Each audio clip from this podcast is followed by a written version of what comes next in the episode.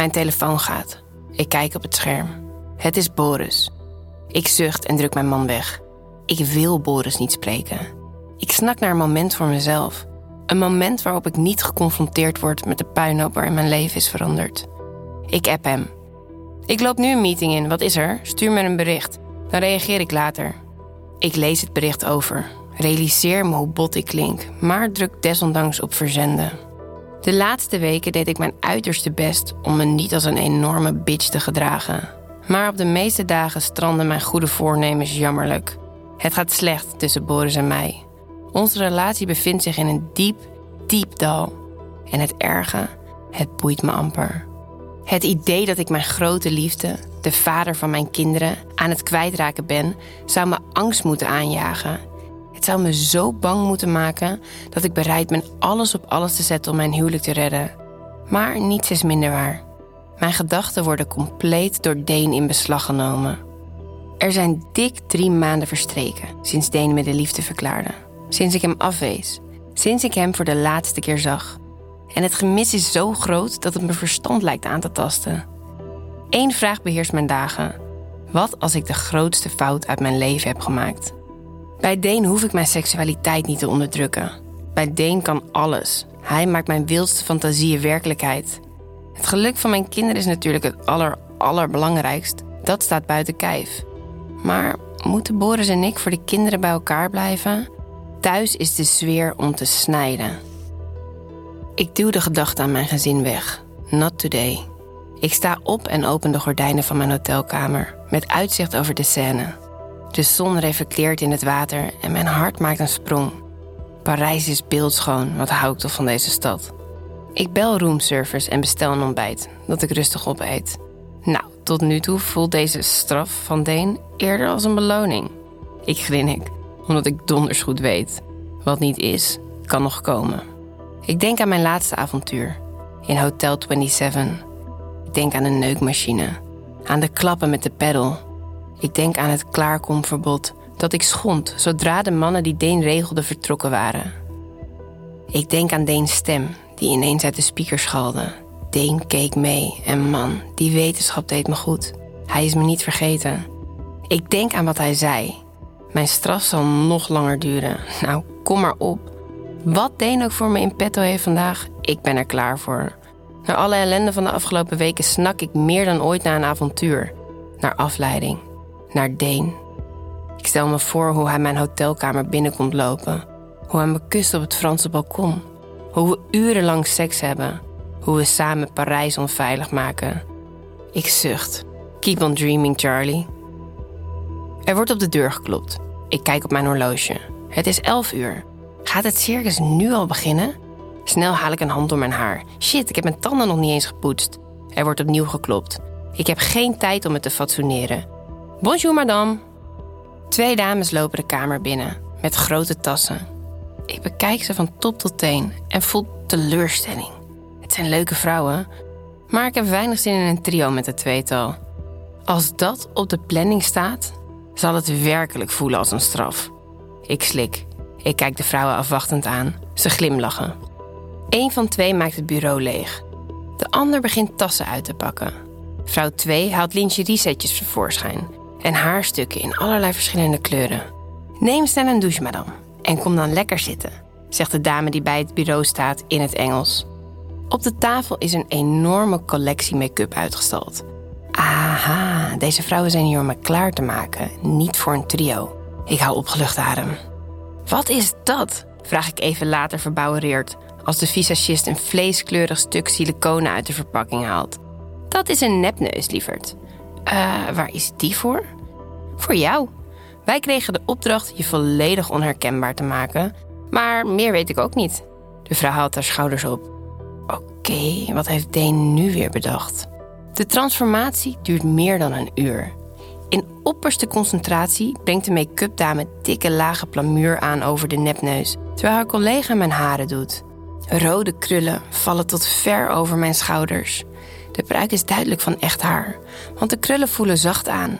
Het haarwerk jeukt niet eens een beetje. Oké, je bent klaar. Nu alleen je kleding nog. Ik sta op, loop naar de spiegel en sla een hand voor mijn mond. Holy shit, ik ben compleet onherkenbaar. Ik draai een rondje, bekijk mezelf dan van dichtbij. Vooral aan die neus moet ik ontzettend wennen. Van mezelf heb ik een beetje een wipneus. Dit geval is groter, staat kaarsrecht en is niet van echt te onderscheiden. Wauw, indrukwekkend zeg. De visagist knikt me vriendelijk toe. Haar collega houdt verschillende setjes in de lucht, tegen het licht. Dan reikt ze me een minuscuul zwart leren slipje aan, met een opening op de plek van het kruis. En een topje dat zo klein is dat het amper mijn tepels zal bedekken. Ik pak het setje aarzelend aan. Waar ga ik naartoe? De dame haalt haar schouders op. Ah, je ne sais pas. I have no idea. Ik loop de badkamer in, trek het setje aan. Het idee dat mijn lijf perfect zou moeten zijn, heb ik gelukkig jaren geleden al losgelaten. Sinds ik mezelf en mijn onvolmaaktheden accepteer, geniet ik meer van seks. Meer van het leven zelfs. Maar dit pakje laat wel erg weinig aan de verbeelding over. Ineens steekt onzekerheid de kop op. Ik ben geen twintig meer. Kan ik dit wel hebben? Als ik de badkamer uitloop, applaudisseren de twee dames enthousiast. Ze overladen me met complimenten die me goed doen. Ah, bijna klaar. Nu alleen nog schoenen uitzoeken. Ik krijg een paar knielaarzen van lak aangereikt. Ik trek ze aan, zet een paar stappen en concludeer dat ze lekker zitten. Vragend kijk ik de dames aan. En nu? Ah, wij gaan. Ik krijg een paar luchtkussen en dan vertrekt het tweetal. Oké.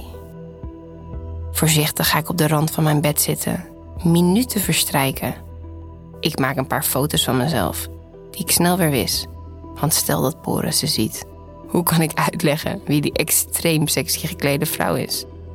Ik sta op, ijsbeer door de ruimte. En dan, naar wat een eeuwigheid lijkt te duren, wordt er op de deur gebonkt. Dit me hard en dwingend. Laat Deen daar staan. Please, please, please. Ik doe open. Alex staart me indringend aan. Ik kan een grijns niet onderdrukken. Oké, jammer van Deen. Maar Alec is de next best thing. Tijdens onze vorige ontmoeting maakte Deens leermeester een diepe indruk op me. Alec is net zo onpeilbaar. Net zo groot, ruig en aantrekkelijk. De laatste weken dook Alec meerdere keren op in mijn fantasieën. Vaak samen met Deen. Terwijl Alec de kamer inloopt, met grote stappen, snuif ik zijn geur op. Hij ruikt naar leer en parfum van Tom Ford. Alec draait zich om. Hij laat zijn ogen over mijn lijf glijden. Zo, ik zou je echt niet herkennen, Charlie. Hij knikt tevreden. Ik slaap mijn keel en vraag zo zelfverzekerd mogelijk: Wat staat er op het uh, programma vandaag?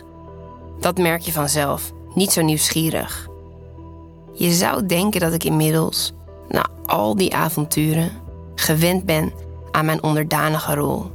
Maar nee, irritatie vlamt op. Alex ziet het aan me. Hij zet een stap naar voren en pakt mijn schouders hardhandig vast. De vorige keer heb je me teleurgesteld, Charlie. Vandaag ga je beter je best doen. Toch? Zijn lippen zijn nu heel dicht bij de mijne.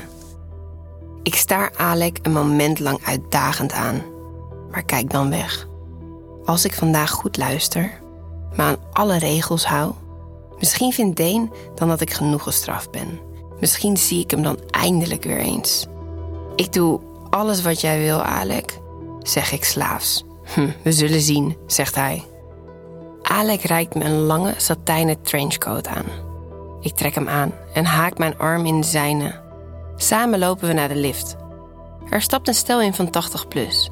Ze moesten eens weten wat ik onder mijn dunne jas draag. Alec en ik wisselen een blik. En de twinkeling in zijn ogen verraadt zijn gevoel. Oké, Alec is niet van steen. Ik weet niet wat er komen gaat, maar één ding is zeker: hij heeft er zin in. En dan staan we buiten. De zon schijnt, de temperatuur is aangenaam. Alec trekt me mee. En nadat we een meter of honderd hebben gelopen, stopt hij. Het is een beetje warm voor die jas, Charlie, zegt hij. Ik kijk om me heen.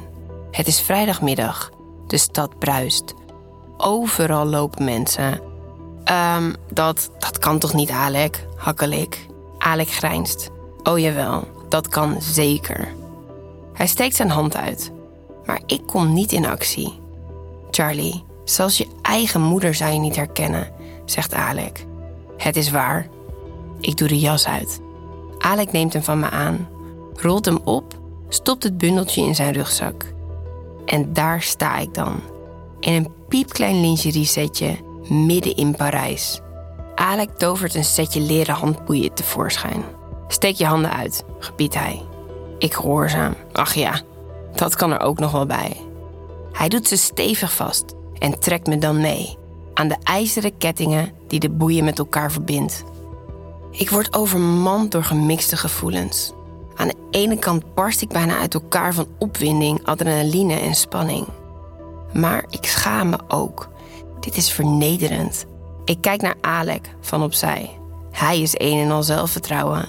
Hij geniet zichtbaar van de aandacht van de voorbijgangers. We wisselen een blik. Kin omhoog, Charlie, zegt hij streng, terwijl hij zijn tempo iets opvoert en nog harder aan de boeien trekt. Kijk eens om je heen. Voor het eerst kijk ik op. Ik word aangegaapt van alle kanten. Inwoners van een wereldstad als Parijs zijn veel gewend. Maar dit niet. Sommige mensen zijn verbijsterd, anderen vooral nieuwsgierig. Ik maak oogcontact met een knappe Fransman op een e-bike. Hij remt hard, kijkt me verlekkerd aan. Zag je zijn blik? vraagt Alec. Ik knik. Je wordt begeerd. En dan valt de schaamte ineens van me af. Met zelfverzekerde tred loop ik naast Alec. In de menigte zoek ik naar knappe gezichten. En ik geniet van de bevestiging die ik krijg. Niemand herkent me. Niemand. Vandaag ben ik geen moeder. Geen partner. Ik ben vrij. Helemaal vrij. En ineens voelt het alsof ik zweef. Alex stopt met lopen. Midden op een brede brug die over de Seine loopt. Als ik naar rechts kijk, zie ik de Eiffeltoren in de verte. Zet je handen op de brugleuning. Ik doe aarzelend wat Alex van me vraagt. En voel hoe hij achter me komt staan. Opnieuw ruik ik hem. Zijn geur is bedwelmend. Als ik achterom kijk, zie ik dat hij een masker draagt. Benen wijd. Ik spreid mijn benen en zie in mijn ooghoek dat Alex aan de vingers van zijn rechterhand likt. Heel langzaam glijdt hij in mijn slipje. Zijn vingers vinden mijn clitoris en hij draait zachtjes rondjes. Oh, ik kreun. Als ik opzij kijk, zie ik dat er een paar voorbijgangers zijn gestopt. Ze kijken toe. Een jongen met zwart haar en lichte ogen filmt ons.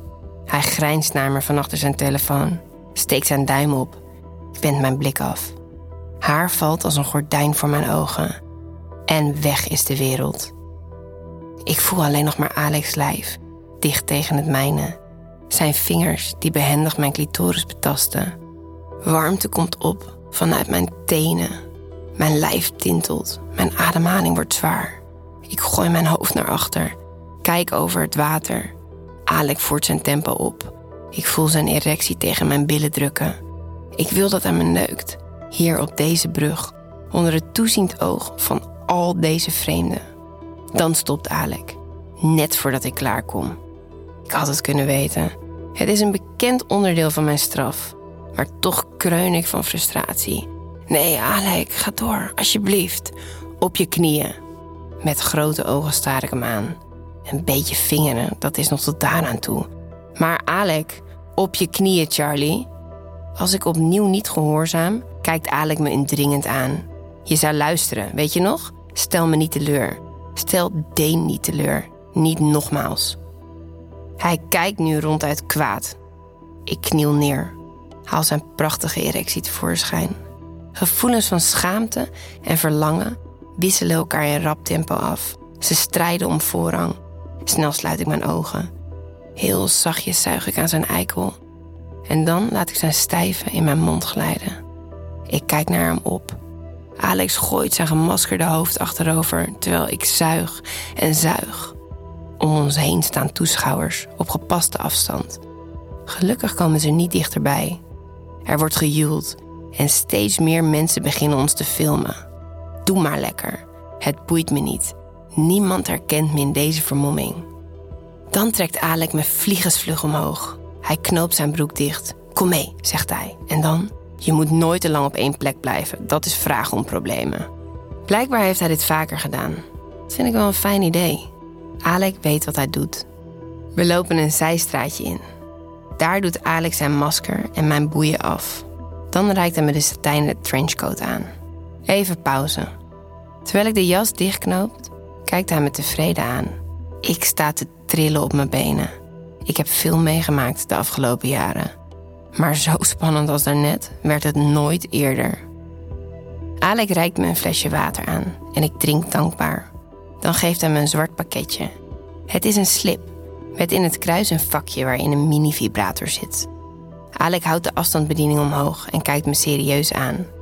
Het is de bedoeling dat je geniet, maar je mag niet klaarkomen. Duidelijk? Ik knik. En dan wissel ik vliegensvlug van slip.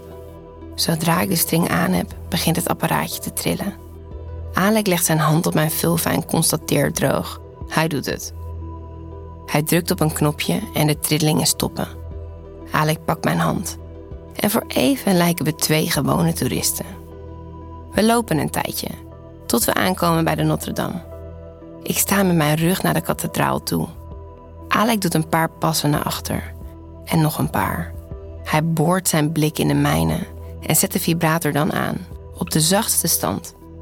Ik bijt op mijn lip, richt mijn blik op de grond, kreun zachtjes.